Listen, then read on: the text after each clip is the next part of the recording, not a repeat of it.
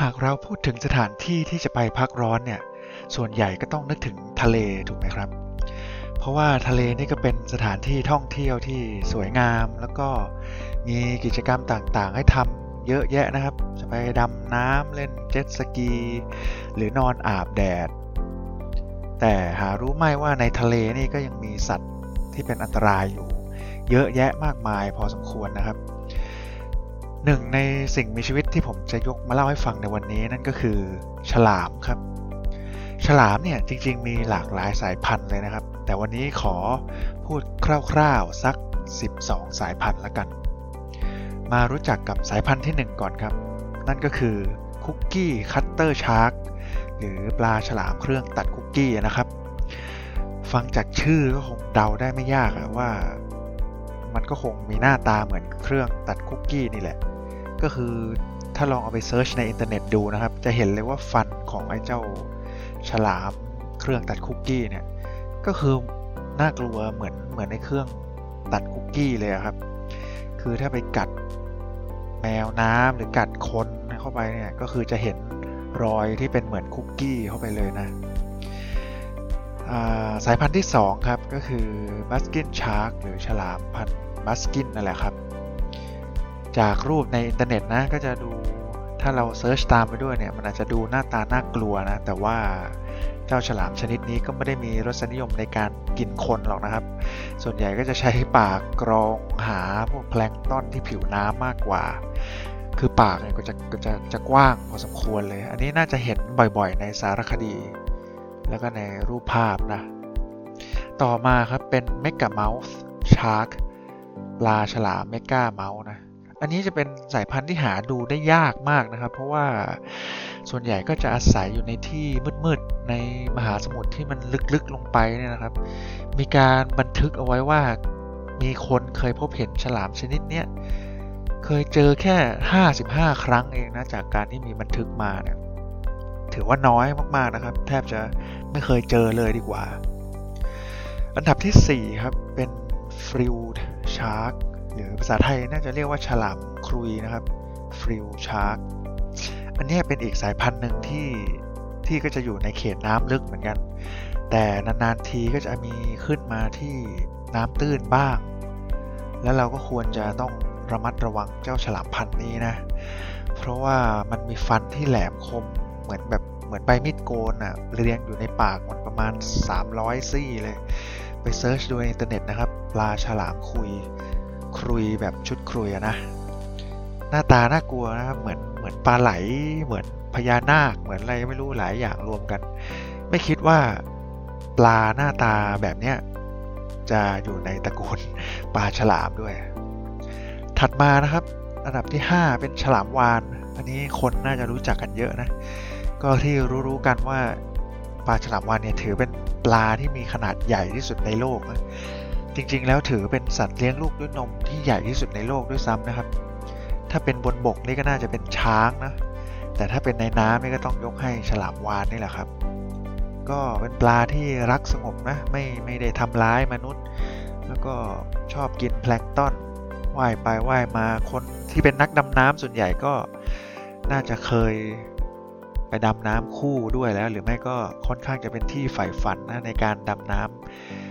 เคียงข้างกันไปแล้วก็ถ่ายรูปลงมา ต่อมาเป็นฉลามเสือครับ Tiger Shark อันนี้มีข่าวออกมาให้เห็นเรื่อยๆนะครับ ถึงการทำร้ายคนอะไรเงี้ยกับเจ้าฉลามเสือนี่ แต่ว่า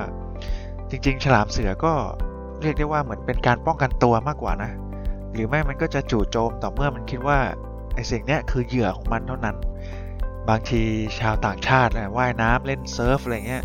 การมองขึ้นมาจากข้างล่างอะบางทีมันเหมือนแมวน้ำไงก็ทำให้ฉลามเข้าใจผิดว่าไอ้ที่ว่ายไปว่ายมาอยู่เนี่ยมันคือแมวน้ำก็เลยมากัด ก็เลยมีความเชื่อว่าปลาฉลามเสือเนี่ยเป็นอันตรายต่อมนุษย์นะอันดับที่ 7 ดีกว่าครับ อันนี้คือ Great White Shark นะปลาฉลามขาว อันนี้แหละคือขาโหดตัวจริงเลย คือไม่ว่าจะเจอที่ไหนก็ ถ้าได้เห็นกันจังๆนี่คือเตรียมตัวไปหวันเลย เพราะว่าเพราะว่ายังไงมันก็ส่วนใหญ่มันมักจะจู่โจมเหยื่อหรือสัตว์อื่นๆ ที่ว่ายเข้ามาใกล้ๆ อย่างไม่มีเหตุผลนะ บางทีไม่ได้หิวด้วยซ้ำอาจจะแค่กัดเพื่อความอะไรก็ไม่รู้เพื่อความสะใจอะเพราะฉะนั้นถ้าเจอเจ้าฉลามขาวนี่ก็รีบหนีให้ไวเลยนะครับ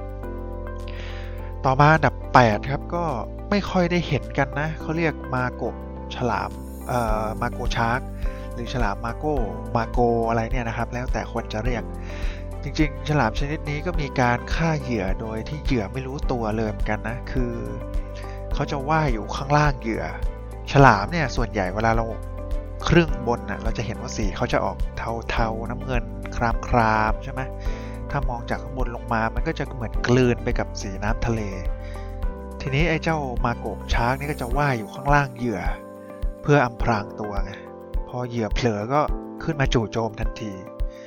ก็หวังว่าเพื่อนๆที่ฟังอยู่ก็คงจะไม่อยากเจอมาโกะชาร์กนะครับ เพราะถ้าเจอก็คือเจอตอนมันขึ้นมางับเรานั่นแหละ ฉะนั้นก็อย่าเจอเลยดีกว่า ต่อไปครับเป็นกอบลินชาร์กนะ ปลาฉลามกอบลิน อันนี้ ปากมันจะแหลมๆเหมือนเลื่อยเลย ปากเป็นสามเหลี่ยมเหมือนเลื่อย ฉลามชนิดนี้ก็มีวิธีการกระชากเหยื่อที่น่ากลัวมากนะครับ เนื่องจากว่ามีขากรรไกรที่ออกแบบมาพิเศษกว่ากว่าชนิดอื่น แต่ว่าส่วนใหญ่เขาก็อาศัยอยู่ในแหล่งน้ำลึกนี่แหละ เราก็จะไม่ค่อยได้เจอนะ ลองลองไป search ดูในอินเทอร์เน็ตนะครับ Goblin Shark ปากจะแหลมๆเป็นเหมือนคล้ายๆเลื่อยถัดมาอันนี้เคยพอจะเคยเห็นอยู่บ้างในอควาเรียมนะ เรียกว่าบูบูที่แปลว่ากระชิงนะครับบูชาร์กปลาฉลามหัวบาดหัวบาดแบบบาดพระนะครับ ก็เป็นฉลามที่ขนาดใหญ่เหมือนกัน แต่ว่าชอบอยู่บริเวณน้ำตื้น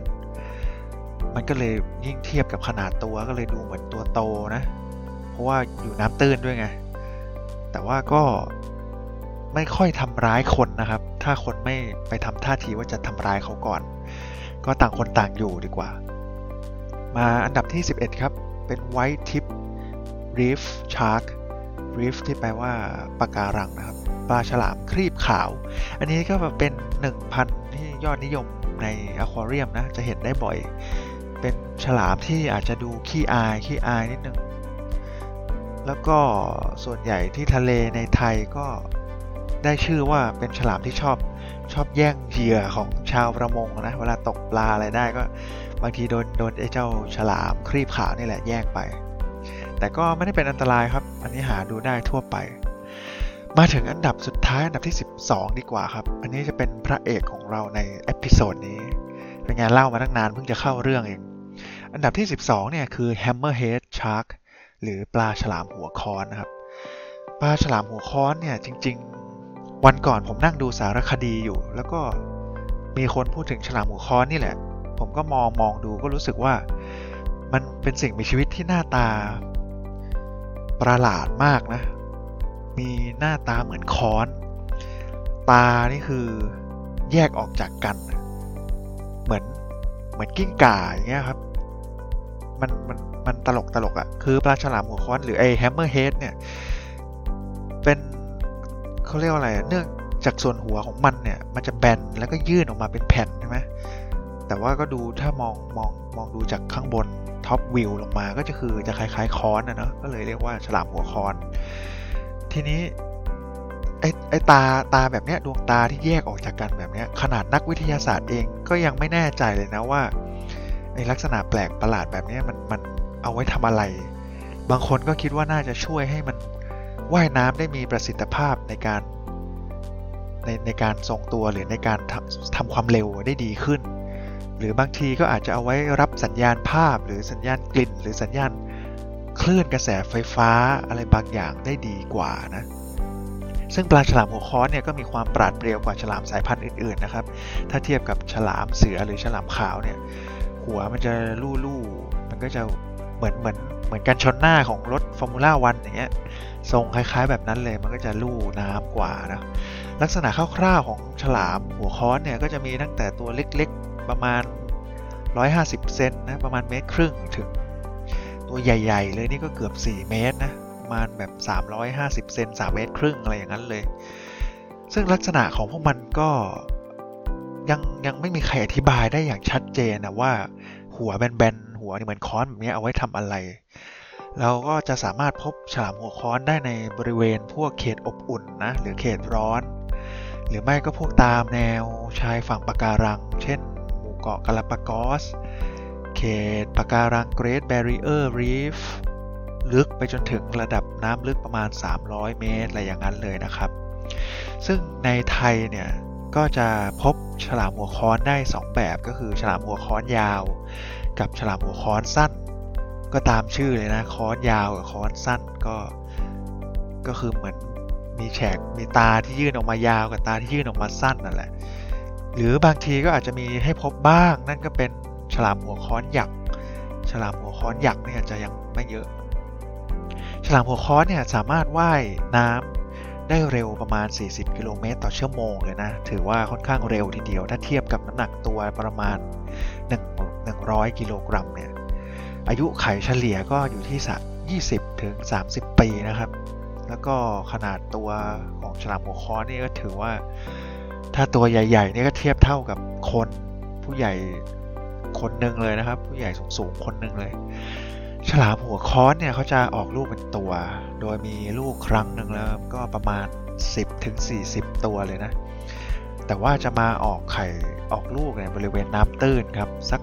30ถึง50เซนติเมตรจากความลึกนะ ซึ่งปกติแล้วก็จะถูกปลาอื่นจับกินเป็นอาหารก่อนที่จะโตเต็มที่นะครับ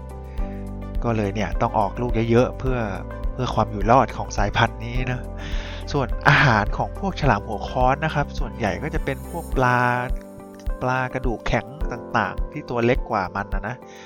อาจจะเป็นปลากระเบนหรือเป็นพวกหมึก เป็นกุ้งเป็นหอยหรือสัตว์เลี้ยงลูกสัตว์เลี้ยงลูกดิ้นนมอย่างโลมาอะไรนี่ก็กินนะ แมวน้ำสิงโตทะเลอะไรพวกนี้ก็มีนะครับ ซึ่ง จริงๆ แล้วปลาฉลามหัวค้อนเนี่ยก็ถือว่าเป็นสัตว์สังคมเหมือนกันนะครับ มันจะอาศัยอยู่รวมกันเป็นฝูง ตั้งแต่แบบ 20 10 20 ตัว หรือถ้าฝูงใหญ่ ๆ จริง ๆ เลยนี่ก็เป็นหลักร้อยก็มี เราน่าจะได้เห็นกันบ่อยๆ ในภาพถ่ายหรือ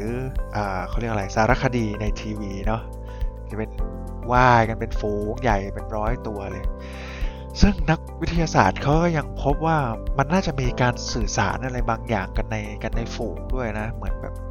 เช่นการแบบสายหัวไปมาหรือว่าบิดตัวแรงๆท่าทางประหลาดๆอะไรเงี้ยมันเขาก็เชื่อว่ามันคงเป็นการสื่อสารอะไรบางอย่าง แล้วก็มีบางทฤษฎีนะบอกว่ามันรับคลื่นไฟฟ้าบางอย่างได้เหมือนเหมือนปลาไหลไฟฟ้าอะไรอย่างเงี้ยครับ ก็ อาจจะมีการสื่อสารกันด้วยกระแสไฟฟ้าอ่อนๆด้วยก็ได้ ปลาฉลามหัวค้อนเนี่ยก็นับว่ามีความสำคัญต่อระบบนิเวศของท้องทะเลเป็นอย่างมากนะครับ เพราะว่าช่วยควบคุมประชากรสัตว์ชนิดอื่นด้วยไม่ให้มีมากจนเกินไป ก็ยังไงวันนี้ก็ขอขอบคุณเนื้อหาจากคลังความรู้นะครับ แล้วก็เรื่องสายพันธุ์ของฉลามต่างๆ จาก catdump.com พอดีได้ไปเจอเรื่องฉลามหัวค้อนในสารคดีมาก็อยากมาเล่าให้ทุกคนได้ฟังกัน วันนี้ผมตั้วเล่าลั่นโลก ขอลาไปก่อนนะครับ episode หน้าจะมาเล่าเรื่องอะไรให้ฟัง ก็ยังไงฝากกด Follow ฝากติดตามกันด้วยนะครับ ทุก Channel ทุกช่องทางไม่ว่าจะเป็น Blockdit YouTube หรือว่า Spotify หรือ Anchor มีครบทุกทางเลยนะครับ วันนี้ผมขอลาไปก่อน สวัสดีครับ